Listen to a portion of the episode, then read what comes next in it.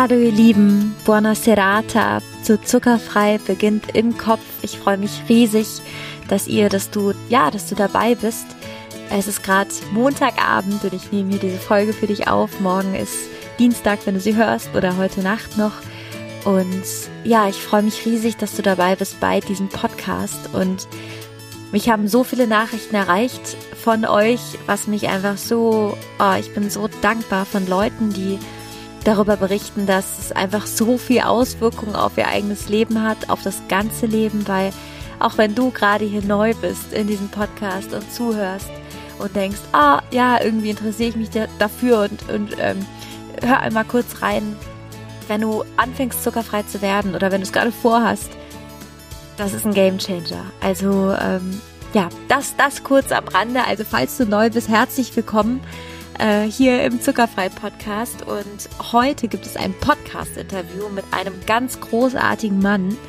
Wer das ist, das verrate ich gleich, aber ich wollte einmal kurz die Gelegenheit nutzen und mich bedanken und so ein paar Nachrichten von euch vorlesen, weil die Rückmeldungen für was passiert, wenn, wenn ihr zuckerfrei werdet und was, was in eurem Leben passiert und wie ihr das umsetzt, das ist einfach gigantisch. Also, ich, ich lese mal kurz ein, zwei, ein, zwei Nachrichten vor und hoffe, das kann dich inspirieren und ich hoffe einfach, ja, dass du mit auf unsere Journey kommst, auf unsere zuckerfreie Journey und eigentlich ist es eine Reise zu dir und zu so viel mehr Energie, weil Industriezucker, Mann oh Mann, wirklich, vielleicht fängt man an und denkt, ja, ich will ein bisschen abnehmen, was voll okay ist. Aber es ist so krass, wie einfach deine Zellen freigesprengt werden. Es ist so krass, wie du auf einmal auch wenn sich das jetzt spirituell anhört, du hast so einen Zugang zu deiner Intuition, zu deinem dritten Auge, du triffst so anders Entscheidungen, du hast so eine Klarsicht, wie als hätte der Zucker, lägt der wirklich wie so, wie so, ja, Wolken auf dir drauf. Das erste, was auch Menschen berichten, wenn sie industriezuckerfrei werden, ist die freie Sicht, ist, dass ein Schleier wegfällt. Also es ist Wahnsinn. Und was ich dir sagen kann, ich habe das Gefühl, bei mir wurde nicht ein Schleier entfernt, sondern so ganz viele dunkle Schleier und die, ich dachte, wie kann es sein, dass ich das erst jetzt weiß? Und deswegen gibt's diesen Podcast. Und ich freue mich, dass du reinhörst und mach's jetzt gar nicht so lang. Ich, ich lese dir kurz vor, weil ich das sogar mit dir teilen wollte. Und zwar hat ähm, hat Karina geschrieben, so süß. Liebe Leandra, ein frohes neues Jahr dir nochmal. Ich möchte dir sagen, dass du mich auf meinem Zuckerfrei-Weg sehr inspiriert hast. Ich bin nur seit acht Wochen zuckerfrei und dein Podcast ist mein ständiger Begleiter. Tausend Dank dafür. Also, das war, das war eine Nachricht. Die Nachricht geht noch länger, aber nur den Anfang. Von Laila, so süß, sie hat geschrieben, Hallo liebe Leandra, ich höre mir gerade deinen Podcast an. Danke, danke, danke. Mega. Ich höre deinen Podcast so gerne. Irgendwie beruhigt mich dein Podcast. Wir machen gerade zwei Wochen eine Familien-Challenge. Wir verzichten auf Zucker. Die ganze Familie. Mega cool. Also es ist so süß. Also ich, ich freue mich einfach so. Oder ganz neu von Hannah. Liebe Leandra, ich liebe dein Content und dein Content und dein Podcast ist mega. Inspiriert mich total, weiterhin zuckerfrei zu bleiben. Also Leute, das ist mir ein, ein Geschenk, wenn, wenn ihr, wenn ihr solche Sachen schreibt, weil ich dann einfach weiß, dass das hier Früchte trägt und dass, ja, dass, dass das ankommt. Also wenn du eine Nachricht hast, wenn du denkst, oh, ich, bei mir hat das was gebracht, wirklich, schreib mir so gern bei Instagram, vernetz dich mit mir, schreib super gerne Rezensionen unter dem Podcast, weil das hat diesen Amazon-Effekt, wenn dann Leute sehen, dass, dass du was dazu geschrieben hast oder geschrieben hast, ey, mir bringt das was, dann also bei mir ist es so, ich bestelle dann eher. Und vielleicht hört den Podcast jemand und teilt diesen Podcast und trägt diese Botschaft weiter. So, ich höre jetzt aber auf, denn ich will dir einen so tollen Gast vorstellen, der in meinem Podcast äh, war und diese Folge teile ich heute mit dir. Und zwar geht es um Nico Rittenau. Vielleicht sagt dir dieser Name was. Nico Rittenau ist Ernährungswissenschaftler und hat ganz viele Bücher zu Veganismus geschrieben und hat einen super erfolgreichen Podcast und ähm, YouTube-Kanal und bei Instagram. Also das ist, das ist ein richtiger, richtiger inspirativer Mensch. Und wenn du jetzt sagst, ja, okay, vegan, aber das ist doch ja der zuckerfrei Podcast und ja, so ganz interessiert mich das nicht, ist irgendwie am Thema vorbei da muss ich dir sagen, ich habe Nico extra eingeladen, weil die Qualität, die es bedarf, industriezuckerfrei zu werden, ist eine ähnliche Qualität wie die Qualität, vegan zu werden. Also was es im Gehirn braucht, um das umschalten zu können, was es braucht, um ja dein Frame, dein Rahmen, deine deine Bewertung zu verändern und dann mit so einem starken Warum das durchzuziehen in deiner Ernährung trotz der ganzen Winde im Außen.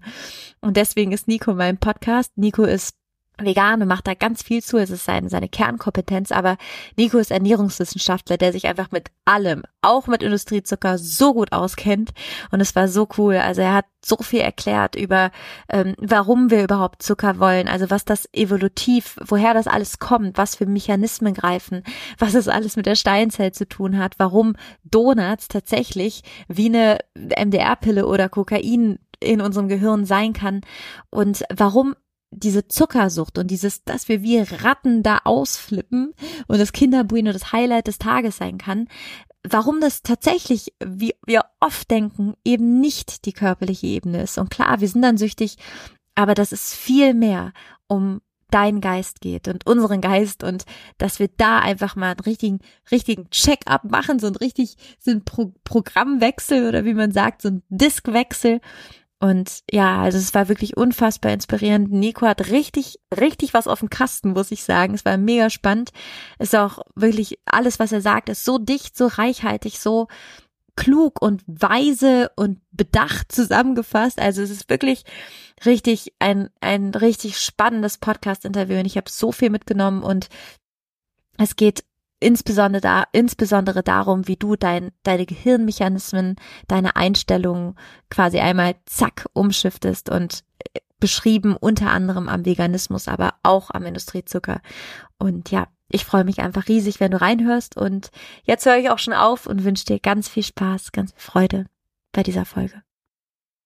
Hallo Nico, ich freue mich riesig, dass du im Podcast bist. Wir haben ja gerade schon kurz gesprochen. Ich feiere deine Arbeit. Ich finde unfassbar, was du erschaffen hast. Ich finde unglaublich, wie du das Thema vegane Ernährung, wirklich, ich habe dich gerade schon so gelobt, vegane Ernährung ja in die Welt bringst und wie, wie stark du damit auch, finde ich, sein musst, weil es so viel Gegenwind gibt. Und ähm, ja, ich finde einfach unglaublich, wie du Menschen bewegst mit deinen Büchern. Audible habe ich mal übrigens vor Jahren gehört, dein Buch und, und deinen Talks und deine Arbeit und freue mich total, dass du jetzt im Podcast bist. Wir haben ja einen zuckerfrei Podcast, aber auch da gibt es Parallelen, wo überall Zucker drin ist und es hängt ja viel mit Bewusstwerden auch zu tun. Also herzlich willkommen und ich freue mich, dass du da bist. Danke für die äh, freundliche Anmoderation und die Vorschusslorbeeren. Das freut mich hier zu sein. Ähm, mich würde, ich würde dich einmal kurz in das Thema gerne reinschmeißen, weil das ist ja hier in erster Linie ein zuckerfrei Podcast. Will aber unbedingt gleich noch auf deine Geschichte kurz zu sprechen kommen. Hast du einen Zusammenhang in, du bist ja in, du Ernährungs, ich weiß, wie sagt man Ernährungswissenschaftler? Genau, ich promoviere gerade in Ernährungs- und Lebensmittelwissenschaften. Wow, okay. Kannst du es einmal kurz dann reinschmeißen? Wie war dein Weg in dieses Thema Ernährung? Ähm, du bist ja spezialisiert auf Veganismus, aber ich glaube, du kennst dich ja in allen Bereichen dann quasi gut aus. Ähm, schmeiß uns einmal rein in deine Geschichte. Wer bist du? Wie kommst du dazu? Fände ich sehr, sehr gerne. Also ich bin ursprünglich, hört man vielleicht immer noch, äh, Österreicher, gebürtiger Kärntner und habe dort meinen ersten Bildungsweg in der Hotellerie und Gastronomie gemacht. Das heißt, ich bin ausgebildeter Touristikkaufmann und habe danach Unternehmensführung studiert in Wien und hatte eigentlich immer den Wunsch, irgendwo auf den Cayman Islands oder in irgendeiner anderen schönen Umgebung, wo es schön warm ist, dem Winter zu entfliehen und ein Hotel zu managen, ein Restaurant aufzumachen oder ähnliches. Bin aber dann im ersten Semester meines Unternehmensführungsstudiums bin ich mit dem Thema Ernährung allgemein und dem Thema der veganen Ernährung im Speziellen in Kontakt, in Berührung gekommen und habe halt gemerkt, dass das mir viel, viel mehr gibt, dass da wirklich ein Feuer in mir entfacht ist, weil ich zum ersten Mal wirklich für etwas gebrannt bin oder gebrannt habe und nicht nur überlegt habe, okay, welchen Job mache ich halt, sondern gibt es vielleicht eine Möglichkeit, durch meine berufliche Tätigkeit auch einen kleinen positiven Teil äh, zu der Gesamtheit beizutragen. Und das hat dann dazu geführt, dass ich relativ bald dann mein Studium der Unternehmensführung auch hinter mir gelassen habe, von Wien nach Berlin gezogen bin, weil das damals so die vegane Hauptstadt war und auch heute noch eine der wichtigsten veganen Hotspots ist dort dann beim damaligen Vegetarierbund gearbeitet habe und dann durch, ein, durch eine Reihe von Zufällen eigentlich in das Thema gekommen bin. Denn Ursprünglich war es auch so, dass ich beim Vegetarierbund dann weiterhin in dem Gastro-Sektor gearbeitet habe. Das heißt, wir haben äh, Restaurants, Caterer und weitere in veganer Ernährung geschult. Das heißt, deren Angebot überarbeitet mit ihnen. Und ich habe nur aus privatem Interesse parallel zu meinem Job berufsbegleitend, damals in Leipzig, ein äh, Studium zum Ernährungsberater gemacht. Einfach weil ich damals relativ neu noch vegan war und ehrlicherweise die gleichen Sorgen hatte, die viele Leute heute noch haben und viele Vorurteile. Eine vegane Ernährung kann doch gar nicht gesund sein was fehlt mir denn an Nährstoffen, wenn ich keine Tierprodukte esse und so weiter.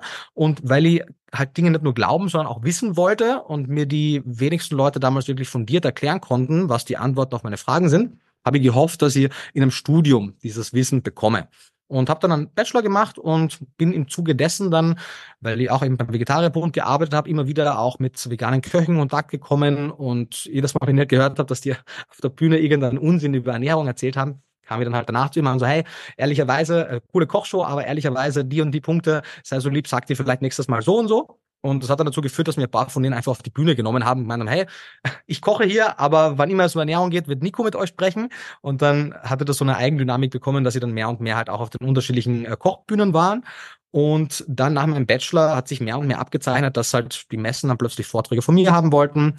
Und dann ist das lange Zeit so ein bisschen vor sich hingeplätschert und ich hatte eigentlich weiterhin den Wunsch, noch eher in der Gastronomie was zu machen und habe dann aber am Ende meines Bachelorstudiums, bevor ich dann den Master gemacht habe, so die wichtigsten Erkenntnisse der, der vorherigen drei, vier Jahre aus meinem Studium, aus meinen Fortbildungen etc. in einem Buch zusammengefasst. Das kam dann später im Jahr 2018 im September unter dem Titel Vegan Klischee D raus und das wurde sehr überraschend. Ein Spiegel-Bestseller hat sich bis zum heutigen Tag über 100.000 Mal verkauft und hat mir dann plötzlich einen alternativen Karriereweg auch eröffnet, weil ich hätte damals gar nicht gedacht, dass das, was ich heute mache, ein Beruf ist, dass man das überhaupt machen kann. Ich komme aus einem sehr, sehr traditionellen äh, Kulturkreis eigentlich in Österreich und habe dann aber eben meine ersten Berufswege an den Nagel gehangen, habe dann nach dem Masterstudium jetzt noch eine Promotion äh, dran gehängt, weil ich einfach noch tiefer auch in den akademischen Bereich reingehen wollte, hatte durch den Erfolg des ersten Buchs, das große Glück, dass dann all die Verlage, die zuerst uns abgelehnt haben, weil sie gedacht haben, nee, Veganismus ist eh ein Trend, der vorbei ist und das Buch hat eh keinen Erfolg. All diese Verlage standen dann plötzlich wieder vor der Tür und wollten Folgebücher mit uns machen. Und mit einigen haben wir das auch gemacht. Und ja, dann habe ich in den letzten Jahren noch fünf weitere Spiegel-Bestseller rausbringen dürfen. Ein paar Solo-Sachbücher, ein paar gemeinsame Kochbuchprojekte mit Sebastian Kubin und bin jetzt Status Quo eigentlich überwiegend in meiner Promotion, habe noch für einige Unternehmen ein paar Produktentwicklungen, die ich mache und begleite hatte, aber bin jetzt überwiegend eigentlich an meiner Doktorarbeit und hoffe, dass ich die nächstes Jahr, also dann 2024 endlich abschließen kann. Wow. Und dieses Thema Veganismus, ähm, hast du da auch so ein unabhängig davon, also was ist da, gab es da irgendwie so einen Schmerz oder ist es, warum, warum bist du, warum bist du für vegane Ernährung? Und ja. kannst du das vielleicht auch nochmal, ich weiß nicht, ob du zuckerfrei lebst, aber vielleicht können wir da auch gleich noch eine, eine Kurve schlagen für alle, ja. die das hören, weil ich habe es gerade schon gesagt, in ganz vielen Salamis, verarbeiteten Produkten ist einfach Sugar hoch 100 drin. Ja, also, pass auf, ähm, vielleicht auch wichtig für die Leute, um das auch zu, so zu sehen. Ich bin natürlich in der öffentlichen Wahrnehmung primär quasi der vegane Ernährungswissenschaftler und eben als Fürsprecher der veganen Bewegung auch primär in den Medien und das ist mir auch ein wichtiges Anliegen, deswegen mache ich es ja. Aber ich bin primär an erster Stelle einfach Ernährungswissenschaftler. Das heißt, wenn ich mir die Datenlage durchlese, wenn ich die Studien bewerte, dann nehme ich quasi meine Veganbrille ab. Dann ist egal, was Nico, der privaten Mensch macht, sondern dann versuche ich so unvoreingenommen wie möglich die Datenlage zu interpretieren und eben keine ideologischen Färbungen in meiner Aufarbeitung zuzulassen. Äh, ich wurde vegan äh, damals 2013 aus aus meiner Sicht sehr nachvollziehbaren Gründen. Ich habe einfach mehr und mehr mitbekommen, wie also wie Fleisch produziert wird, ist glaube ich sehr offensichtlich für die meisten Leute, was das für Konsequenzen äh, nach sich zieht. Ich glaube, wie die meisten Tiere wirklich gehalten werden, wissen Menschen nicht, aber zumindest was passieren muss, damit wir eine Salami am Teller haben oder ein Schnitzel, wissen die meisten. Ich wusste lange Zeit aber nicht, was es bedeutet, Milchprodukte, Eier und andere Tierprodukte industriell produzieren zu lassen, weil das sind ja 99 Prozent der Produkte, die wir im Laden haben. Und als ich, kann mich noch erinnern, ich bin damals in Wien über den Stephanplatz, Stephansplatz gegangen. Das ist so einer der großen touristischen Plätze in Wien mit dem Stephansdom. Und da war so eine, eine Veranstaltung vom, ich glaube, es war damals der VGT, der Verein gegen Tierfabriken. Die hatten da so ein großes Screening und hatten so einen Infostand und ich bin da halt vorbeigegangen. Hatte eigentlich auch was anderes zu tun, habe dann aber so aus dem Augenwinkel gesehen, was die dann halt auf den Bildschirmen so zeigt. Und das war natürlich herzzerreißend, wenn man gesehen hat, wie einfach da Tiere in der industriellen Tierhaltung unter katastrophalen Bedingungen gehalten und dann geschlachtet werden. Und natürlich, weil es ein Infostand ist, haben die mir dann auch angesprochen relativ schnell. Und ich habe da gar nicht glauben können, was die mir erzählt haben. Und habe gesagt, so, nee, komm, in Kärnten damals noch, wo ich eben dann noch davor gewohnt habe, da werden doch die Tiere ganz anders gehalten. Da ist es doch voll kleinbäuerlich und, und die Kuh, die gibt ja eh automatisch Milch. Das ist ja eh okay für die. Und die Hühner legen doch Eier. Dafür sind die doch da und so. Also all die Dinge, die jetzt halt mit einem Augen äh, zwinkern versuche zu widerlegen und dann mit dem Schmunzeln wahrnehme, habe ich natürlich vor über zehn Jahren auch selber gedacht. Und für mich war das dann sehr schnell, sehr klar, einfach eine rationale Entscheidung. So, ich habe zumindest war ich rudimentär der Ansicht, dass man ohne diese Produkte auch leben kann. So wie leicht oder schwer das dann im Endeffekt ist, habe ich dann im Studium gelernt, aber zumindest habe ich gesehen, okay, da sind Leute, die machen das schon länger, also offensichtlich sind sie nicht daran gestorben. Das heißt, ich habe vielleicht keine dringende Notwendigkeit deswegen. Ich mochte die Produkte zwar gerne, vor allem Käse sehr gerne, aber ich habe dann halt eine faire Interessensabwägung versucht durchzumachen und zu sagen, okay, wie lecker ist Parmesan und wie schlecht ist Parmesan für die Kuh, aus deren Milch das dann kommt und habe mir dann halt entschieden, das nicht mehr zu essen und habe dann auch recht lang gebraucht, ehrlicherweise, bis ich dann konsequent vegan war, weil ich Käse wirklich so gerne mochte. Und äh, bin, ja, und war da am Anfang auch natürlich, wie viele, glaube ich, die neu in dem Thema sind, sehr ähm, überwältigt von den vielen negativen Informationen, die man dann halt mitbekommt, wie unsere Welt im Lebensmittelsystem funktioniert, war da entsprechend auch dann, glaube ich, einige Zeit lang sehr verurteilend gegenüber Menschen, die sich eben nicht vegan oder, oder zumindest weitestgehend pflanzlich ernährt haben. Jetzt zehn Jahre äh, später sehe ich das aber auch schon etwas anders, weil ich halt auch sehe, wie gesellschaftliche Dynamiken funktionieren, wie Veränderungsprozesse in der Gesellschaft stattfinden. Also ich glaube, ich bin mittlerweile deutlich angenehmerer Gesprächspartner wieder geworden.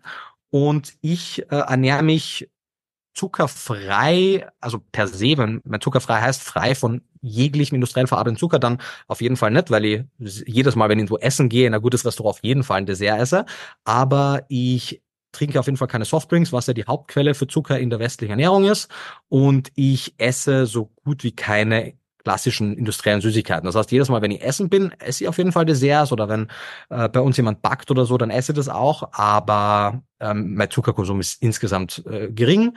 Wenn, versuche ich auch zum Teil natürlich dann alternative Süßungsquellen, also einfach ganzes Obst, Trockenfrüchte etc. zu verwenden, ähm, sehe in meiner, ich meine, ich mache sehr viel Sport, habe Normalgewicht, habe eine insgesamt sehr ausgewogene Ernährung, sehe jetzt die von der WHO zugelassenen 10 Prozent, bei mir sind es wahrscheinlich eher 5 Prozent an freien Zucker nicht das ist das große Problem. Denke aber, um den, den Bogen zu deinem Podcast zu spannen, dass es für die aller, allermeisten Menschen, die sich westlich ernähren, ein immens guter erster Schritt wäre, sich zuckerfrei zu ernähren, vor allem, weil viele Menschen schlecht darin sind, ausgewogen zu leben. Viele Menschen haben es einfacher zu sagen, entweder ganz oder gar nicht. Die meisten Raucher, denen fällt es schwer, nur hin und wieder zu rauchen. Den meisten Leute, die eben gerne Zucker essen, fällt es schwer, nur hin und wieder ein bisschen Zucker zu essen. Die verfallen dann sehr schnell wieder in alte Gewohnheiten. Daher glaube ich, ist es für viele schon sehr klug, einfach einen Cut zu machen. Ähm, für mich als Ernährungswissenschaftler weiß ich, wie ich den Zucker in meinen Ernährungsplan in geringe Mengen einbinden kann, ohne dass es mir schadet. Aber die meisten würden davon profitieren, es anders zu machen. Ja, Voll, ich fand gerade so spannend den Punkt, den du gesagt hast, mit diesem, ne, dieses manchmal Rauchen oder manchmal Zucker essen ist schwierig. Wie ist das denn mit Veganismus? Ja, also. Mhm. Teilzeit-Veganer, also ich sag auch beim Industriezucker, wenn jetzt viele fragen mich, ja, an Weihnachten, dann sage ich ja gut, dann mach es aber wisse, wie dein Körper reagiert. Wie ist es, wie ist es bei der veganen Ernährung? Hast du, und hast du bei der veganen Ernährung, weil beim, bei Weglassen von Industriezucker mhm. ist unfassbar, was mit dem Körper passiert. Gibt es auch sowas, was du bei dem Veganismus beobachtest und gibt es vielleicht Dinge, die man vergleichen kann? Mhm. mhm. Also es gibt Leute, die würden sagen, Veganismus ist wie schwanger sein, entweder du bist es oder du bist es nicht. Ähm, das heißt, die haben eine sehr, sehr absolute Definition, eine sehr orthodoxe Definition des Veganismus, was ich auch nachvollziehen kann aus tierrechtlichen Gründen, denn die vegane Ernährung ist ja im Prinzip nur eine logische Konsequenz aus der veganen Lebensweise. Das heißt, es ist etwas mehr als eine Ernährung, die halt versucht, so weit wie möglich und im Alltag umsetzbar Grausamkeit und Ausbeutung und am Ende des Tages Leid und Tötung gegenüber sämtlichen fühlenden oder anderen bewussten Lebewesen eben auf ein notwendiges Minimum zu reduzieren. Natürlich in letzter Konsequenz optimalerweise abschaffen würde, aber ein leidfreies freies Leben können wir ja gar nicht leben. Aber zumindest soweit es geht, die Ausbeutung und Grausamkeit zu minimieren. Das heißt, viele Leute würden sagen eben, entweder du bist vegan, wenn du quasi nach den, nach den Regeln unter Anführungszeichen des Veganismus lebst, also eben zum Beispiel tierische Produkte aus der Ernährung streichst. Ähm, ich persönlich mag den Begriff Veganismus jetzt zehn Jahre später gar nicht mehr so viel in den Vordergrund rücken, denn ich glaube, so wichtig die vegane Bewegung und das ganze Thema in den Medien auch ist, gibt es ein großes Problem, nämlich die allermeisten Menschen tun sich schwer mit Extremen. Und gerade wenn es um etwas geht wie den Veganismus, wo ja 99 Prozent der Gesellschaft quasi komplett unvegan leben, ist der Schritt von dem Status quo hin zu einer ganz orthodoxen, strengen veganen Ernährung riesig. Viele Leute machen das. Du hast es gemacht, ich habe es gemacht. Ungefähr zwei Prozent der deutschen Bevölkerung haben es auch gemacht. Aber wenn wir eine kritische Masse ja, also zwei sind hochgegriffen, das sind die letzten Analysen und ich glaube, die sind ehrlich gesagt sogar ein bisschen pro gefärbt. Also ich würde sogar denken, dass es unter zwei Prozent sind. Ähm, aber trotzdem sehen wir eben eine riesengroße vegane Bewegung innerhalb der Supermärkte. Aber die werden nicht dadurch getriggert, dass jetzt zwei Prozent der Bevölkerung rein vegan sind, sondern weil ungefähr 50 Prozent der deutschen Bevölkerung sich bewusst an mehreren Tagen der Woche, man nennt es oft flexitarisch essen, das heißt einfach gerne gewisse pflanzliche Alternativen einbauen. Und wenn jetzt plötzlich sagen wir mal, 40 Millionen Deutsche mehrmals die Woche gewisse pflanzliche Alternativen essen, hat das gesellschaftlich und am Ende des Tages damit auch auf das Tierwohl einen größeren Effekt, als wenn zwei oder drei Prozent der Bevölkerung streng sieben Tage die Woche bei jeder Mahlzeit vegan essen. Und daher ist mein Ansatz mittlerweile, obwohl ich natürlich es sehr begrüße, auch wenn eine Person es sehr konsequent durchzieht, ist mein Ansatz eigentlich zu versuchen, Reduktionismus, also die, im Englischen gibt es einen Begriff der Reducitarian Diet. Das heißt, zu gucken, so vegan wie möglich zu leben und zu essen. Das bringt auch sehr viele, also A bringt viele Vorteile mit sich, weil es ist eben für die meisten Leute weniger restriktiv. Sie können sich meistens intuitiv besser darin sehen und wenn sie sich darin sehen können, dann können sie es auch eher erreichen. Meinst sie du das darin sehen? Wie meinst du das? das ja, also sie, sie können quasi, im, im, ich bin oft mit dem englischen Phrasen ein bisschen so, they can picture themselves doing it. Also sie können sich selbst quasi vorstellen, wie sie auch diesen Schritt gehen könnten, sich mhm. beispielsweise fünf Tage die Woche, unter der Woche oder am Wochenende vegan zu ernähren. Wenn man jetzt sagt, pass auf, du isst jetzt sieben Tage die Woche dreimal täglich Tierprodukte, können die meisten Leute sich nicht vorstellen, jemals sieben Tage die Woche dreimal täglich nicht Tierprodukte zu essen. Viele werden aber überrascht sein, wenn sie vielleicht einmal zwei, drei Tage in der Woche mehr pflanzlich essen, dass sie vielleicht drei, vier Jahre später es gar nicht mal so abwegig klingt, dass sie vielleicht rein pflanzlich essen, einfach weil sie selbst mit ihren Veränderungen gewachsen sind. Das kennt man auch aus der positiven Psychologie, dass es Menschen sehr oft leichter fällt, kleine Schritte zu gehen und dann schneller an einem großen Ziel ankommen, als im Vergleich zu, wenn sie eben versuchen, Riesensteps zu machen. Daher bin ich großer Befürworter von Baby Steps, auch wenn es oft äh, belächelt wird. Ist für mich jeder, ja, ist für mich wirklich jede, jede Person, die für sich beschließt, einfach zukünftig etwas besser zu leben, zu essen, mit anderen Menschen umzugehen, was auch immer, jeden Schritt, den sie halt machen kann, um einfach ein bisschen ein besseres äh, Bild unserer Gesellschaft zu kreieren, befürworte ich sehr. Und ich versuche halt einfach nicht so das perfekte quasi der Feind des Guten oder des Besseren zu sein. Eben natürlich gibt es ein Ideal, was wir ja anstreben können, aber ich versuche eben, dass Leute sich auf den Weg begeben können. Genau, es war lange Antwort auf den ersten Teil. Du hast dann auch noch gefragt, ähm, was der Umstieg auf eine vegane Ernährung bei mir oder was ich vielleicht auch bei anderen sehe, ja. macht? Genau, was ist passiert? Weil beim Zuckerfrei ist krass und wir schreiben auch viele, ist es auch, äh, hm. würde mich interessieren, ob, was, was sind die Benefits? Ja, also äh, die, die Veränderungen in beide Richtungen, es kann positiv und negativ sein, je nachdem, wie man sich davor ernährt hat, je nachdem, wie man sich dann vegan ernährt. Ähm, die Veränderungen hängen A davon ab, von welcher Ausgangslage man beginnt. Das heißt, sehr viele von den, von den sehr fast schon unglaublichen positiven Berichten stammen natürlich oft von Leuten, die sich davor quasi wirklich mit voll Junkfood, Fastfood, Softdrinks und ultra viel Bullshit ernährt haben und dann halt auf eine vollwertige pflanzliche Ernährung umgestiegen sind. Ja, natürlich geht's dir dann besser. Du hättest aber wahrscheinlich auch noch weiterhin 20 Prozent tierische Produkte essen können, hättest du die gleichen positiven Veränderungen erfahren. Der größere Teil ist eher, was du nicht mehr isst, all das Junkfood und Fastfood, all den Zucker, Weißmehl und so weiter. Ähm, Natürlich gibt es aber trotzdem bei gewissen Menschen, und das hat, glauben wir zumindest mittlerweile mehr und mehr mit ihrer genetischen, mit ihrer genetischen Ausgangslage zu tun. Manche Menschen profitieren immens davon, tierische Produkte sehr deutlich zu reduzieren. Manche Menschen tun sich tatsächlich relativ schwer, tierische Produkte ganz zu reduzieren. Das ist auch einer der Gründe, warum ich eben auch ein Fan von diesen Baby Steps bin, weil so, sagen wir mal, 80 Prozent rein pflanzlich kann quasi jede Person komplett einfach leben. Und wenn sich 80 Prozent, wenn, wenn 100 Prozent der Deutschen sich zu 80 Prozent vegan ernähren würden, wäre das ja so, als hätten wir 80 Prozent vegane Menschen in Deutschland und 20 Prozent Mischköstler, ungefähr, wenn man es vereinfacht. Das heißt, das wäre ein immenser Fortschritt. Die letzten 20 Prozent, du kennst es vielleicht aus diesem Pareto-Prinzip, so 20-80-Regeln und eben die ersten 80 Prozent des Erfolgs mit veganer Ernährung, die kriegt man sehr einfach mit 20 Prozent des Aufwands. Für diese letzten Schritte ist es für einige weiterhin leicht, für einige aber deutlich schwieriger. Sie müssen deutlich mehr supplementieren, weil eben auch unsere Lebensmittelindustrie aktuell noch nicht auf die Bedürfnisse, auf die Nährstoffbedürfnisse von vegan lebenden Menschen eingestellt ist und es daher noch für einige etwas schwieriger ist. Man gibt genügend Beispiele. Du machst es schon lange, ich mache schon lange. Sehr viele Leute machen es auch schon wirklich über Jahrzehnte, teilweise auch schon über viele Jahrzehnte. Das heißt, natürlich kann es funktionieren, aber ich bin im Gegensatz zu vor zehn Jahren mittlerweile etwas vorsichtiger, quasi vegane Ernährung per se als den heiligen Gral für irgendwas zu verkaufen, denn mehr Obst, Gemüse, Vollkorngetreide, Hülsenfrüchte, Nüsse, Samen, Kräuter und Gewürze tun jeder Person gut. Klar, wenn du gegen Erdnüsse allergisch bist, ist keine Erdnüsse, ist andere Nüsse. Aber wenn du die Lebensmittel verträgst, ist mehr von diesen vollwertigen pflanzlichen Lebensmitteln für die aller, allermeisten Menschen ein toller Schritt.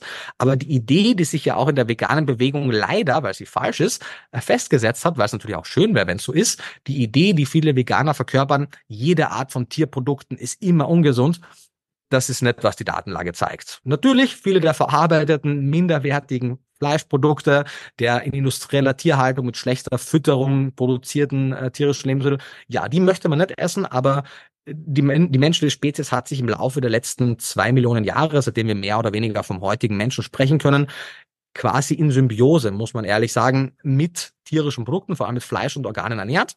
Und das heißt nicht, dass wir das weitermachen müssen, aber wir haben eine gewisse genetische Adaption daran. Manche Leute mehr, manche weniger. Und wenn wir eben sämtliche Produkte tierischer Herkunft aus dem Speiseplan streichen, müssen wir einfach nur für gewisse Nährstoffe, die damit eben weniger im Speiseplan vorhanden sind, kompensieren.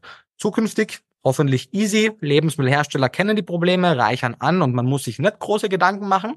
Es wird ja auch heute in der industriellen Tierhaltung das Tierfuttermittel angereichert, damit eben die Nährstoffdichte im tierischen Produkt optimal ist. Das sollte man auch mit dem pflanzlichen Lebensmittel machen. Bis es soweit ist, muss man aber ehrlich sein, wenn man wirklich rein pflanzlich, 100% pflanzlich essen möchte, muss man schon ein bisschen mehr supplementieren. Und daher würden die meisten Einsteiger zumindest aus meiner Sicht einmal davon profitieren, wenn sie sich veganär ernähren würden. Sprich eben mehr Vollkorngetreide, Hülsenfrüchte, Obst, Gemüse, Nüsse, Samen, Kräuter und Gewürze. Und die tierischen Produkte sukzessive ein bisschen mehr zu ihrer Beilage machen.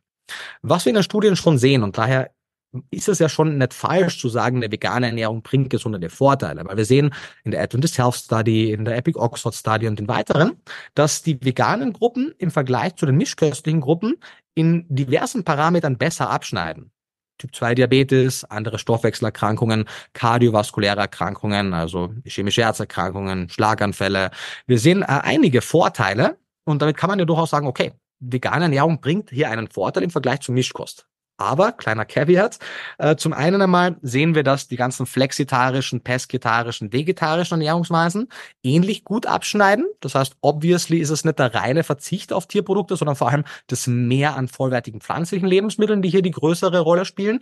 Und sämtliche dieser pflanzenbetonten Ernährungsweisen, von flexitarisch zu vegan, sind natürlich meistens Leute, die sich überdurchschnittlich viel mit Ernährung beschäftigen, entsprechend insgesamt eine bessere Ernährung pflegen, meistens weniger rauchen, weniger trinken, mehr sportliche Betätigung haben und spielt natürlich auch mit rein und das kann man statistisch nur bis zum gewissen Grad adjustieren. Daher lange Rede, kurzer Sinn der, der Umstieg zu einer veganen oder überwiegend pflanzlichen Ernährung kann für die meisten westlich essenden Menschen sehr viele gesundheitliche Vorteile offenbaren. Pflanzliche Lebensmittel sind im Durchschnitt deutlich kalorienärmer und haben pro Nährstoff weniger Kalorien. Das heißt, es fällt Menschen etwas leichter, auch ihre Linie zu halten oder wenn sie sie verloren haben, wieder diese zurückzubekommen, also Normalgewicht zu erreichen. Und wir wissen ja, dass Übergewicht und noch mehr Adipositas ein Risikofaktor für quasi jede chronische degenerative Erkrankung ist. Alleine deswegen schneiden die Veganer schon besser ab in vielen der Studien. Aber wenn wir quasi für das, für den BMI, für das Körpergewicht adjustieren, wenn wir für die ganzen anderen unter Anführungszeichen Störfaktoren wie Bildung, Ernährungsbewusstsein, Obst- und Gemüseverzehr etc. adjustieren, dann sehen wir, es gibt nicht die eine einzige gesunde Ernährung und jede Art der Ernährung, die einen hohen Anteil an vollwertigen pflanzlichen Lebensmitteln hat, den Nährstoffbedarf des Menschen decken kann, wird eine gesundheitlich vorteilhafte Ernährung sein. Und egal, ob wir über vegan oder jede andere Ernährung sprechen, es ist, und das zeigte zum Beispiel die Global Burden of Disease Study schon vor über zehn Jahren, Erstmal eins schon 2007. 2017 kam dann die zweite äh, Runde an Publikationen, die zeigte, dass in vielen westlichen Ländern in den USA, aber auch in Deutschland, Fehlernährung der größte Risikofaktor für frühzeitige Mortalität und Invalidität ist. Soll heißen, natürlich, Rauchen tötet Menschen, Terroranschläge töten Menschen, alle möglichen Dinge töten Menschen, aber nichts tötet Menschen in so einer immensen Menge und Geschwindigkeit wie das, was Menschen dreimal täglich Frühstück, Mittag und Abendessen zu sich nehmen. Und wir sind uns quasi im Normalfall, im schlechten Fall sind wir selbst das größte Risiko für uns.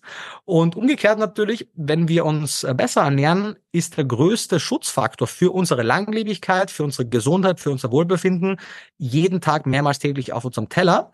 Und natürlich, unsere Genetik können wir nicht beeinflussen, wir können viele andere Sachen nicht beeinflussen, aber der größere Teil der Risikofaktoren, die können wir ausschalten durch eine gesunde Ernährung, Normalgewicht, möglichst nicht rauchen, möglichst wenig Alkohol, möglichst regelmäßige Bewegung und ausgeprägte soziale Kontakte und Beziehungen. Wenn wir das schaffen, dann könnten wir laut Hochrechnungen ungefähr zwischen 80 und 90 Prozent aller chronisch degenerativen Erkrankungen, die unser Gesundheitswesen mit immens viel Kosten belasten, Familien ihre Liebsten nehmen, Menschen sehr viele Lebensjahre kostet, könnten wir denen sozusagen dem vorbeugen und Menschen gesünder, glücklicher und äh, unsere Gesellschaft einfach besser machen. Weil das Geld kann man, glaube ich, an anderer Stelle besser einsetzen.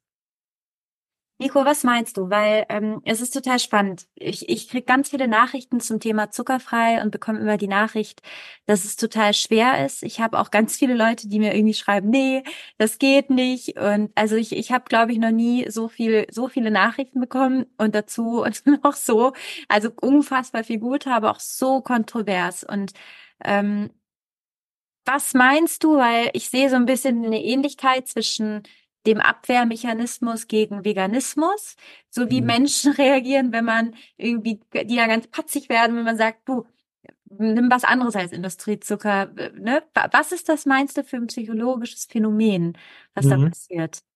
Hm. Ich weiß gar nicht, ob hier nur ein Phänomen zum Tragen kommt oder ob es vielleicht mehrere sind. Ich glaube zumindest zwei recht deutlich zu erkennen. Zum einen, Menschen sind Gewohnheitstiere und das ist evolutiv auch wichtig, weil durch diese Gewohnheiten, die sich von Generation zu Generation weitergeben, können wir es schaffen, diese immens komplexe Welt so weit zu abstrahieren, dass wir in ihr funktionieren können. Wenn wir die gesamte Komplexität der Welt mit allen Graustufen wahrnehmen würden und unsere Handlungen daran anrichten oder daran ausrichten würden, dann wären wir relativ schnell relativ handlungsunfähig. Das heißt, um Entscheidungen treffen zu können, um in der Welt wirksam zu sein, um selbstwirksam zu sein, müssen wir immens viel vereinfachen und müssen eben sehr viele ja, sehr viele Probleme ausblenden. Und wann immer uns jemand auf ein Problem in unserem Leben aufmerksam macht, verkompliziert er damit unsere vereinfachte Realität. Wenn jemand übergewichtig ist und darauf aufmerksam gemacht wird, dass sein Übergewicht ihm oder ihr schaden kann, wenn eine Person raucht und ihm oder ihr gezeigt wird, dass Rauchen ein Gesundheitsproblem ist, dann wissen die Leute das meistens natürlich, weil es ist ja Common Knowledge, aber man schafft es im Alltag natürlich, das gut auszublenden und wird quasi an die Komplexität und dann auch die eigene Unzulänglichkeit erinnert mit jedem dieser Hinweise. Und dann kommen eben Abwehrmechanismen, dann versucht man quasi Fehler bei der anderen Person zu finden, um zu zeigen, guck, du bist ja auch nicht perfekt, was ja egal ist, weil die Fehler der anderen Person relativieren ja nicht die Fehler der, derjenigen Person, über die man spricht. Also ich glaube, das ist ein Thema. Und das zweite, das zweite Thema ist, glaube ich, noch tiefer in uns evolutiv verankert.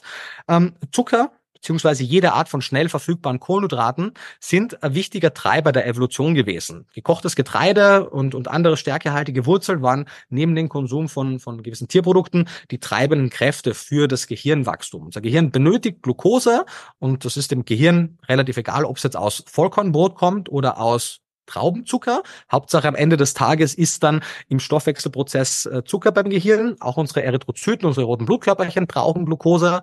Der Mensch hat ja auch die, die Fähigkeit, aus gewissen anderen Stoffen selbst Zucker zu machen, weil es eben so essentiell, so lebensnotwendig ist. Und das ist auch der Grund, warum wir Zucker so mögen. Also wir, genauso wie wir reifes Obst mögen, weil wir schmecken, dass es eine, eine dichte Quelle an hochverfügbaren Kohlenhydraten ist. Genau daher haben wir auch das positive Gefühl, wenn wir sehr zuckrige Sachen essen. Zum Teil haben wir das auch bei sehr fettigen, weil wir auch die Energiedichte des Fettes äh, aus evolutiver Prägung schätzen. Aber quasi, was aus meiner Sicht unterbewusst basiert ist, weil die Menschen natürlich essen nicht was Süßes, weil sie sich bewusst werden, oh, da ist jetzt eine schnell verfügbare Kohlenhydratquelle für mein Gehirn. Nee, sondern sie essen es, weil es ihnen gut schmeckt und weil sie ein kurzes positives Gefühl haben, weil ihr Dopaminsystem sie dafür belohnt, dass sie ihrem Körper eigentlich etwas Gutes getan haben. Zumindest denkt es der Körper, weil in der Altsteinzeit wäre das ein Segen gewesen, wenn der Mensch plötzlich einen Schokoriegel gefunden hätte, weil da war Nahrungsknappheit und Kalorienknappheit an der Tagesordnung. Wir stecken aber leider heute zum Teil immer noch quasi im Körper eines Steinzeitmenschen, weil evolutiv sind die letzten 12 bis 14.000 Jahre quasi ein Wienbahnschlag und vor allem die letzten 200 Jahre, wo das Ganze aus dem Ruder geraten ist, noch viel weniger. Und entsprechend habe ich das Gefühl, man, man spricht hier quasi mit einem, mit einem, mein Neandertaler sind ausgestorben, aber man spricht mit einem Höhlenmenschen, mit einem, mit einem altsteinzeitlichen Höhlenmenschen, wenn man mit ihm oder ihr über Zuckerverzicht spricht, weil die erste Reaktion ist so, nein, das gibt mir ein gutes Gefühl und das gibt mir ein gutes Gefühl, weil der Körper sagt so, geil, super, mehr davon. Das Problem ist nur, der Körper kann halt für uns nicht abschätzen, wann das zu viel wird. Und es wird natürlich zu viel, wenn wir, so wie heute, fast schon 24, 7, 365 Tage im Jahr Zugang zu allem haben. Es immens günstig ist. Die Werbung uns suggeriert, dass wir mehr davon brauchen. Supermärkte so aufgebaut sind, dass wir mehr Blödsinn kaufen. Das heißt, es ist total schwierig und das heißt, ich verstehe total, woher diese Reaktionen kommen. Ich glaube, dass es wie auch bei der quasi veganen Light-Variante, auch bei der zuckerfrei Light-Variante weniger Aufstand geben würde, wenn es eben, wenn die Message ist, hey, versuch doch mal zu reduzieren, überall, wo es nicht unbedingt notwendig ist. Und vielleicht ist es dann für die Leute in einem Jahr oder in zwei Jahren weniger ein Problem, weil sie eben schon einen gewissen Weg gegangen sind. Andererseits natürlich geht man immer das Risiko ein, dass die Botschaft so sehr verwässert, dass Leute dann gar nichts verändern. Und am Ende des Tages muss man dann, ich meine, gerade wenn es um das Thema Zucker geht, hier kann es ja egal sein. Ich meine, natürlich, klar, wir haben ein solidarisches Gesundheitssystem, das heißt, die wären natürlich auch aus ganz egoistischen Gründen lieber, wenn Leute gesünder sind. Aber am Ende des Tages kann es dir ja eigentlich wurscht sein, ob eine Person jetzt sofort zuckerfrei ist oder nur weniger ist oder auch nichts verändert. Du machst denen nur ein Angebot. So, ich möchte ja wirklich gesellschaftlich schon einen Wandel haben und zwar aus ganz altruistischen Gründen. Ähm, aber die, der egoistische Gesundheitsaspekt, den du ja ansprichst, wenn eine Person so wenig selbst möchte das nicht beleidigen, sondern so wenig Selbstwertschätzung sich gegenüber hat, dass sie die Gesundheit von sich so gering schätzt, warum sollte es deine Aufgabe sein, mit der Person zu diskutieren, warum es für sie wirklich wichtig wäre? Vielleicht ist sie in zwei Jahren dann mehr dafür empfänglich. So, es gibt im Englischen diese Phrase, always pick the low-hanging fruits. Da gibt es leider keine deutsche Übersetzung. Was damit gemeint ist, alle Menschen sind im Laufe ihres Lebens bei unterschiedlichen Themen auf einem unterschiedlichen Stand.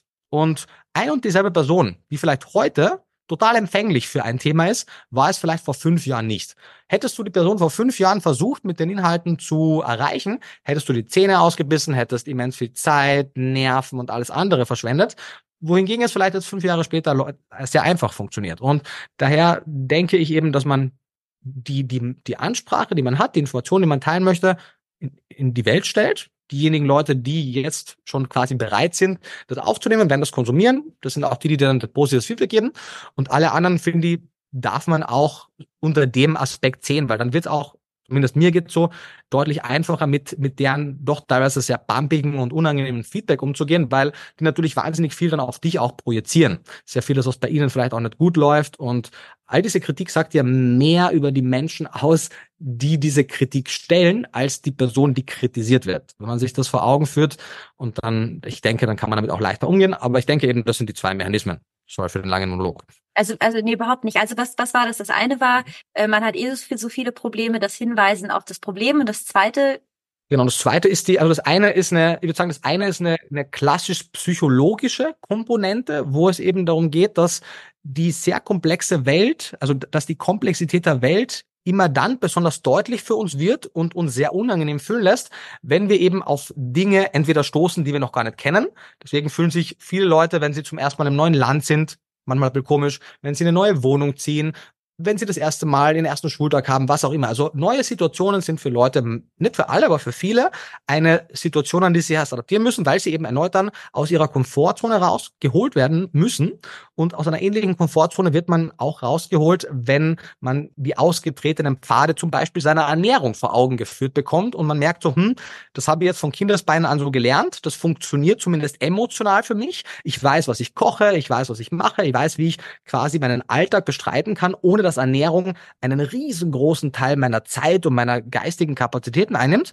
Und plötzlich kommt da jemand und wirft mein ganzes Konstrukt durcheinander. Das ist psychologisch aufreibend. Und das andere ist eher eine eine biologische Komponente, eine evolutionsbiologische Komponente, dass sehr kalorienreiche, sehr zuckerreiche und sehr salzreiche Arten von Speisen, sehr oft ist es auch eine Kombination aus allen dreien, ähm, in unserem Gehirn biochemische Prozesse triggert, die uns a temporär sehr gut fühlen lassen, unser Belohnungssystem aktivieren, so dass wir mehr davon haben wollen und wir das im weitesten Sinne, ich will jetzt nicht sagen, dass es wie eine Droge ist, weil eine Droge bringt ja nichts mit, außer eine gute Zeit und Schaden.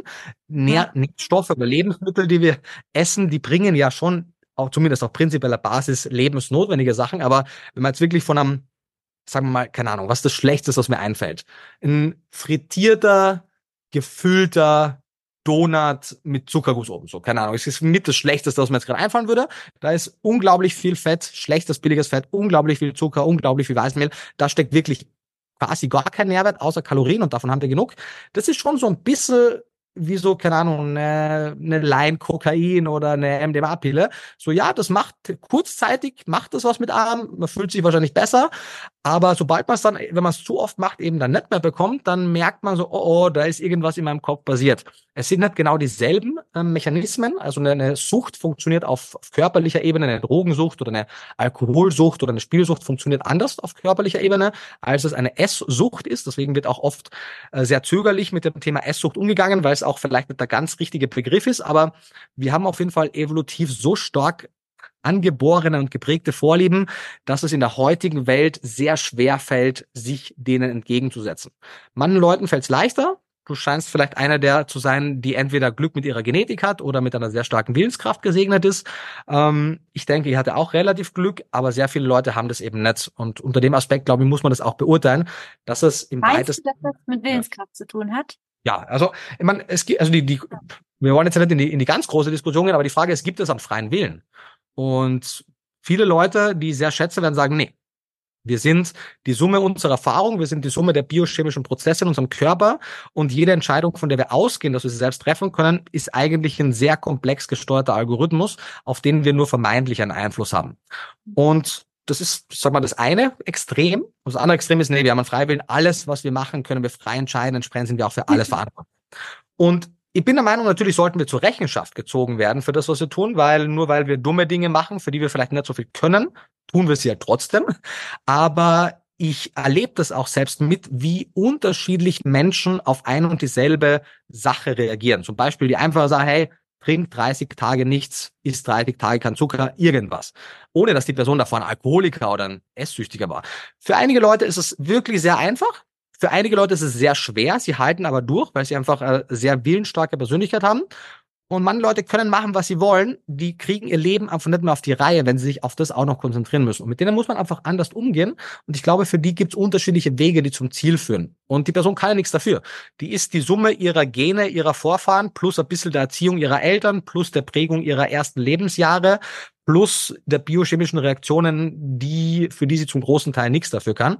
Ähm, dafür ist sie immer noch natürlich zur Rechenschaft zu ziehen für das, was sie macht, aber ich halte sie nicht im klassischen Sinne für verantwortlich. Ich sehe das ein bisschen anders. Mich würde, mich würde interessieren, warum meinst du denn, sind über, ist überall so viel Zucker und ist überall im Supermarkt? Also, wo, also, du hast ja gerade diesen Donut angesprochen. Das mhm. ist ja jetzt, du, du bist Ernährungs, machst jetzt gerade dein Diplom. Es gibt ja Tausende, die sich damit beschäftigen. Wir wissen alles. Warum meinst du, ist die Industrie noch so? Warum ist es so? Mhm. Naja, primär, weil die Kunden es halt auch so wollen. Also ich möchte die Industrie natürlich nicht aus ihrer Verantwortung ziehen. Die spielt da schon natürlich auch mit, indem sie Lebensmittel designt, die einfach so unwiderstehlich sind für unseren Gaumen, weil wir ganz genau wissen, was uns triggert. Und natürlich können wir sagen so, hey, es ist eigentlich nicht fair, dass du, dass du so etwas Gutes auf den Markt bringst, dem niemand widerstehen kann. Andererseits kann man sagen, hey, es ist gewollt, niemand muss es kaufen. Die Leute haben die Information, dass es nicht gut für sie ist wenn sie es dann trotzdem haben wollen, finde ich auch es schwierig, Menschen so weit zu bevormunden, dass man ihnen selbst den Zugang dazu verwehrt. Mhm. Ich könnte auch Donuts verzichten, aber wenn du es ein bisschen weiter spinnst, wenn dir viele Beispiele auffallen, wenn wir das nämlich konsequent weiterführen würden, würde das zu allen möglichen Einschränkungen der persönlichen Freiheit in unserer Gesellschaft führen. Und in der Art von Gesellschaft möchten die meisten von uns, glaube ich, nicht leben. Deswegen ähm, polariere ich auch, dass wir eben bei solchen Dingen keine größere staatliche Einflussnahme haben, weil wir sie sonst relativ schnell, denke ich, auch in anderen Bereichen kriegen würden, wo wir es nicht wollen. Und das heißt, die Leute haben grundsätzlich zwar die Basic-Informationen, die sie brauchen, um zu wissen, hey, das ist eigentlich nicht gut. Es fehlt ihnen aber oft natürlich der Bezug, der Realitätsbezug. Denn du kannst heute einen Donut essen, Du kannst heute sogar zehn Donuts essen. Du kannst morgen auch nochmal zehn Donuts essen. Wenn du dir über isst und dir schlecht wird, wirst du mal akut nichts merken. Wenn du das dann über Monate machst, ja, wirst du ein bisschen zulegen. Aber die wirkliche Rechnung kriegst du ja erst Jahrzehnte später anhand von all den chronischen degenerativen Erkrankungen. Und Menschen sind sehr schlecht darin, quasi heute für die Zukunft vorzusorgen. Merkt man alleine schon an dem Thema, Leute tun sich schwer, heute für morgen vorzusorgen, für ihre Pension anzusparen dieses Thema der Delayed Gratification, was denn das das deutsche Wort dafür ist, diese, diese verschobene Befriedigung, die haben wir nicht mehr in unserer Kultur. Wir haben allein durch Social Media und durch alles immer diese Instant Gratification, so hey, wir machen irgendeine Kleinigkeit, kriegen sofort Dopamin. Und das ja. müssten wir aber kultivieren, damit wir gesund essen können, weil die positive Rechnung kriegen wir dann halt erst ein paar Jahre oder eher Jahrzehnte später. Und eben das andere ist natürlich auch, dass es für die Lebensmittelindustrie, ich meine, raffinierter Zucker, äh, die Zuckerindustrie ist eine große Industrie, raffinierter Zucker ist günstig, lecker, extrem lange haltbar, er konserviert auch gewisse Lebensmittel, wenn du sie mit Zucker ähm, eben versiehst, also Salz und Zucker sind auch Konservierungsmittel, sie sind Geschmacksverstärker. Das heißt, sie sind einfach ein tolles, günstiges Füllmittel für jedes Produkt, das ansonsten schrecklich schmecken würde. Also wenn du ein schlechtes was du nimmst ein schlechtes Joghurt mit wenig Früchten, was total kacke schmeckt, mit genügend Zucker schmeckt okay. und das, man kann viel Qualität natürlich auch übertäuschen dadurch. Ja. ja. Also es ist quasi, ich wüsste, also es würde mich wundern, um das vielleicht auf den Punkt zu bringen, es würde mich wundern, wenn es anders wäre. Denn die Lebensmittelindustrie hat einen riesengroßen Wunsch, das aufrecht zu erhalten, eher sogar noch auszubauen. Die Konsumenten mögen den Geschmack und essen es zwar oft mit schlechtem Gewissen, oft ohne schlechtes Gewissen, aber der Großteil der Menschen sind nicht so wirklich bemüht, ihr Leben auf den Kopf zu stellen. Und diejenigen, die es versuchen, stehen wirklich vor vielen schweren Hindernissen. Manche davon können die gehen, manche davon weniger. Aber und natürlich, man die Politik kann man natürlich immer verantwortlich machen, aber die kann jetzt natürlich auch die Selbstverantwortung für Menschen nicht übernehmen. Das heißt, ich, ich sehe wenig Möglichkeiten, wie sich das akut ändern soll. Ich wüsste nicht, wer das voranbringen soll. Und ich glaube eher, dass wir ehrlicherweise Wege finden werden, wie wir mit technologischen Meilensteinen die negativen Effekte von Zucker gesundheitlich kompensieren können, bevor wir Menschen dazu kriegen werden, auf Gesellschaftsebene im großen Maße auf all diese Industrieprodukte zu verzichten ich, ich fürchte es. Ich glaube nicht, dass, dass wir das anders hinbekommen werden.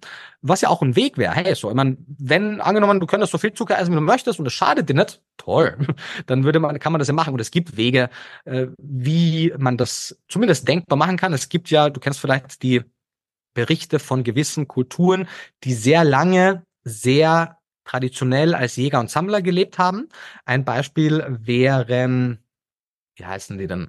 Es gibt eine Insel, die mm, mm, mm komme ich ich komme nicht drauf. Es ist Nee, nee, genau. Also keine von den Blue Zones, keine von den, von den Blue Zones, sondern die Marshall Islands. So, kommen wir doch drauf. Genau. Die Marshall Islands, die für uns ein immens lehrreiches Beispiel waren. Die Marshall Islands sind eine der wenigen, sagen wir mal, sehr naturbelassenen Bevölkerungsgruppen, zumindest bis vor einigen Jahrzehnten gewesen, die quasi den Ackerbau und die gesamte Landwirtschaft übersprungen haben. Die haben als Jäger und Sammler gelebt, bis zu dem Zeitpunkt, an dem sie mit westlicher industrialisierter Nahrung in Verbindung gekommen sind. Das heißt, die haben einfach eine Evolutionsstufe übersprungen. Und was ist passiert? Die Marshall Islands, bei denen davor chronisch degenerative Stoffwechselerkrankungen, Herzinfarkt und weiteres kaum existent waren. Also wenn du Diabetologe bist, wärst du arbeitslos gewesen, wenn du auf den Marshall Islands eine Praxis aufgemacht hast. Heutzutage sind die Marshall Islands eine der Gebiete mit der höchsten Diabetes-Inzidenz weltweit. Warum? Weil ihr Körper im Gegensatz zu unserem noch viel schlechter mit so hochglykämischen Lebensmitteln umgehen kann, weil sie eben diese Phase der kohlenhydratreichen Landwirtschaftsphase der letzten 12.000 Jahre im Rahmen der neolithischen Revolution hatten. Und was uns das zeigt, ist, unser Körper kann sich wenn er genügend Zeit bekommt und vielleicht, wenn wir auch noch etwas nachhelfen können zukünftig, kann er sich auf die allermeisten Dinge adaptieren.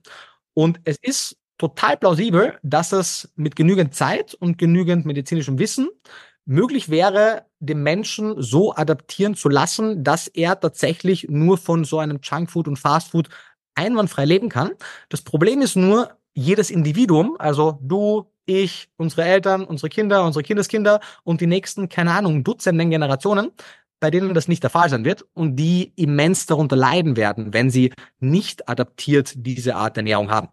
Und jetzt haben wir zwei Möglichkeiten. Wir können sagen, okay, wir machen so lange weiter, bis wir eine Lösung haben, oder wir ernähren uns anders, dann werden wir kurzfristig natürlich und unser Leben lang die Vorteile davon genießen mit einer besseren Ernährung, werden aber natürlich als Gesellschaft uns dann nicht in diese genetische Nische bewegen können. Die Frage ist, ob wir das überhaupt wollen. Also es ist nur eine, eine, eine Möglichkeit, die ich aufzeige.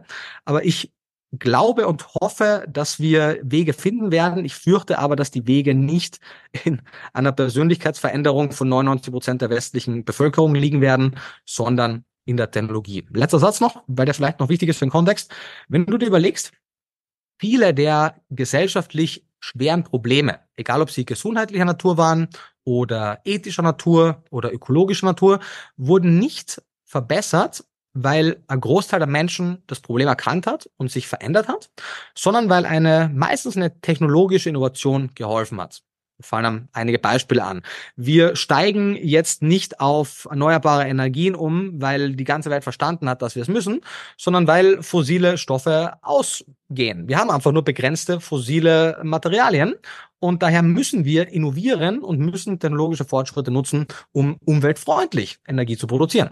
Oder ethische Probleme. Wir haben nicht aufgehört, zum Beispiel, sagen wir mal, menschenethische Probleme, wie zum Beispiel die katastrophalen Bedingungen in den Fabriken auch hierzulande. Es gibt natürlich noch Kinderarbeit in Ländern und katastrophale Bedingungen in vielen Ländern, aber hierzulande waren ja die Bedingungen in den Fabriken vor einigen hunderten Jahren auch katastrophal. Die wurden nicht besser, weil die Fabrikbesitzer gesagt haben, hey, wir haben verstanden, dass es schlecht ist. Nee, sondern es kamen Maschinen, die effizienter waren als der Mensch und der quasi den Menschen abgelöst hat, sodass wir ihn heute nicht mehr ausbeuten müssen. Wir beuten heute auch keine Pferde mehr für Pferdekutschen aus, weil wir Autos haben und so weiter und so weiter. Das heißt, wir haben für viele Probleme technische Lösungen gefunden und ich hoffe, dass es in Ernährung auch der Fall sein wird. Dafür müsste aber viel mehr Forschungsgeld bereitgestellt werden. So, lange Antwort schon wieder, sorry. Nee, überhaupt nicht. Es ist so spannend. Also ich bin total, ich bin richtig begeistert, wie, ja, wie du, ich finde, du bringst Ernährungswissen plus so, äh, ne, also so Psychologie der Massen gibt's ja auch so ein Buch, also du bringst es total zusammen. Ne, also Psychologie plus Ernährungswissen. Hast ja, du zum Ende des Podcasts Nee, sag ruhig, du wolltest noch was sagen. Ich, ich, ich, würde sagen, es geht einfach auch Hand in Hand, weil das, das aller, allerbeste und umfangreichste Wissen hilft uns halt wenig, wenn wir es nicht anwenden können. Und daher versuche immer beide Aspekte quasi mitzugeben. Total. Machst du, deswegen habe ich dich diese Sachen gefragt, weil ich dachte, spannend, wie, also auch das jetzt, dass du sagst, Technik wird es lösen und nicht gesellschaftlicher Wandel im Kopf. Ne, wo, wobei ich das natürlich trotzdem hoffe und, und ne, man, ne, vielleicht das eine bedingt das andere. Hättest du zum Ende des Podcasts für alle, die jetzt sagen, ich höre auch ganz oft, ja, vegan und zuckerfrei ist ja ganz Katastrophe. Was isst du dann? Das höre ich ganz oft. Was isst du dann? Ähm, für, für alle, die ich sag, ich fasse das jetzt nicht nur unter zuckerfrei, sondern die was gesund ernährungstechnisch ändern wollen. Ob es jetzt vegan ist oder ob sie sagen zuckerfrei oder im besten Falle gerne beides oder anfangen oder nur ein paar Tagen, wie du das beschrieben hast, weil, wie gesagt, in so viel verarbeitetem Fleisch ist einfach so viel Zucker. Ähm, was wären die drei Hacks oder Tools, wie du raten würdest, um eine neue Ernährungsgewohnheit in den Alltag zu integrieren? Mhm. Mhm. Also ich glaube, dass das wichtigste Learning oder die wichtigste Veränderung im Denken, die stattfinden muss, damit Menschen überhaupt einmal sich auf den Pfad begeben können, ist dieses falsche Denkmuster, was viele Leute haben, dass es muss alles leicht sein und wenn schwierig ist, dann mache ich es nicht.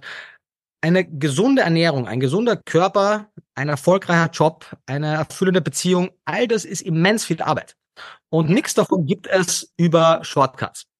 Ja. Ist etwas sehr leicht, ist es vermutlich nicht, nicht wirklich gut. Das ist ein bisschen so wie, ja natürlich, man kann Umwege zum Glück gehen, mit zum Beispiel einer Drogensucht, aber das funktioniert halt nicht lange. Wenn man äh, wirklich erfülltes Leben haben möchte, ist das ein sehr anstrengender Prozess. Und genauso anstrengend ist es, wenn man vor allem, wenn man noch sehr am Anfang steht, sich in das Thema genügend einzulesen, damit warm zu werden, es umzusetzen. Es wird ein bisschen mehr kosten. Gesunde Ernährung ist zumindest unter den aktuellen Rahmenbedingungen teurer als ungesunde Ernährung. Definitiv.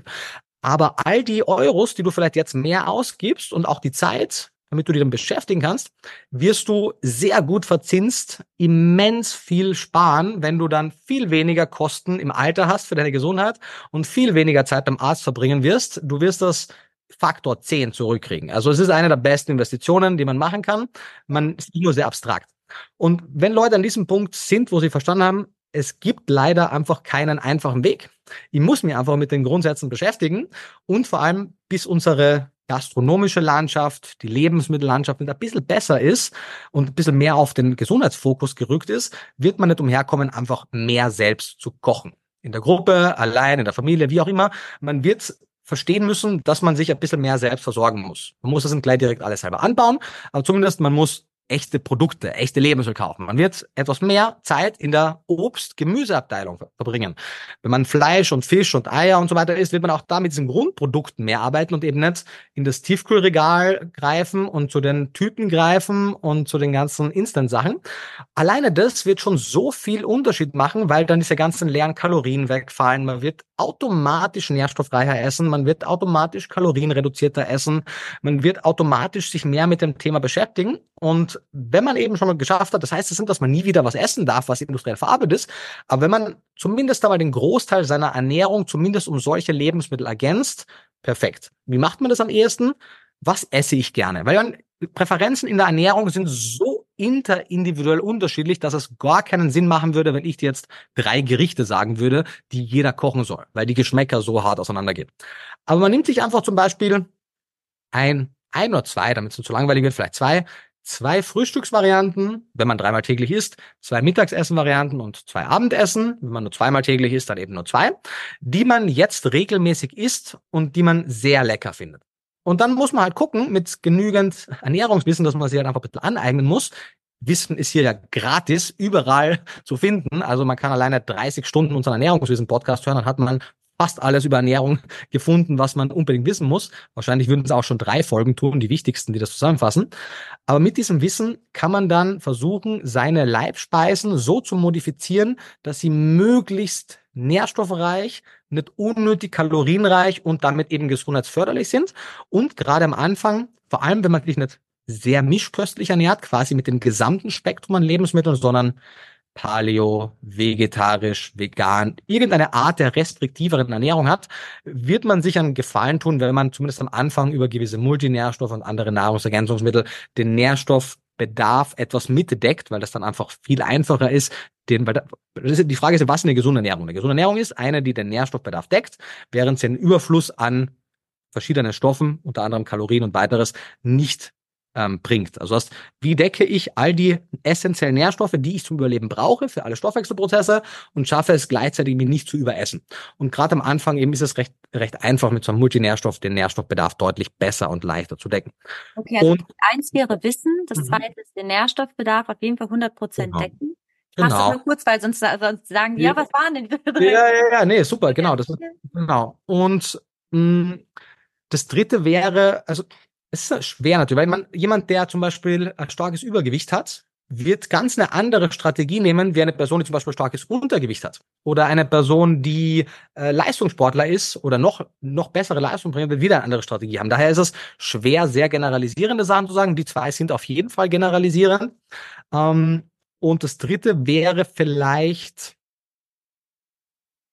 ich glaube, das dritte wäre, dass man, ich glaube, das ist am ehesten generalisierend. Der dritte wichtige Punkt zum Thema einer gesunden Ernährung ist es, sich nicht nur mit gesunder Ernährung zu beschäftigen, sondern zu verstehen, dass eine gesunde Ernährung in einem gesamten Kontext einer gesunden Lebensweise funktionieren muss. Das heißt, A, egal was ich plane für meine Ernährung, es muss auf Dauer umsetzbar sein. Ich kann mir noch so die perfekte Ernährung auf dem Reißbrett konzipieren. Wenn ich sie nicht auf Dauer durchhalten kann, bringt sie mir gar nichts. Das heißt, sie muss auch nicht perfekt sein. Man darf gerne Mut zur Lücke haben. Selbst eine 80 Prozent gute Ernährung würde schon reichen. Und dann lieber die Zeit und Energie verwenden, die anderen wichtigen Parameter zu verbessern. Eines der größten Probleme unserer westlichen Gesellschaft ist das Thema Schlaf. Wir schlafen meistens zu wenig. Wir schlafen qualitativ viel zu schlecht. Wir haben vergessen, was eine gute Schlafhygiene ist. Alleine das verändert unseren Stoffwechsel so radikal, dass es viele der Erfolge erschwert, die wir durch gesunde Ernährung haben könnten. Das heißt, wir müssen uns mit dem Thema Schlaf wirklich auseinandersetzen. Wir sollten uns wirklich mit dem Thema der Bewegung auseinandersetzen. Das heißt, das nicht, dass jemand Leistungssport machen muss oder sieben Tage die Woche ins Fitnessstudio gehen muss, aber eine Art der körperlichen Bewegung muss ein Bestandteil der, der Lebensweise sein. Ansonsten ist jede andere Bemühung unnötig schwer und viele Ziele werden wir nicht erreichen. Und äh, die weiteren Bereiche sind natürlich die etwas abstrakteren äh, psychosozialen Work-Life-Balance, persönliche Beziehungen etc. Aber sozusagen, bevor man sich jetzt noch eine Stunde daheim verbarrikadiert und noch einmal ein Buch über Ernährung liest, ist es vielleicht schlauer, eine halbe Stunde davon ins Fitnessstudio zu gehen, rausgehen, einen schnellen Spaziergang zu machen, sich mit Freunden zu treffen oder zu schlafen oder zumindest irgendwas zu machen aus dem anderen Aspekt heraus.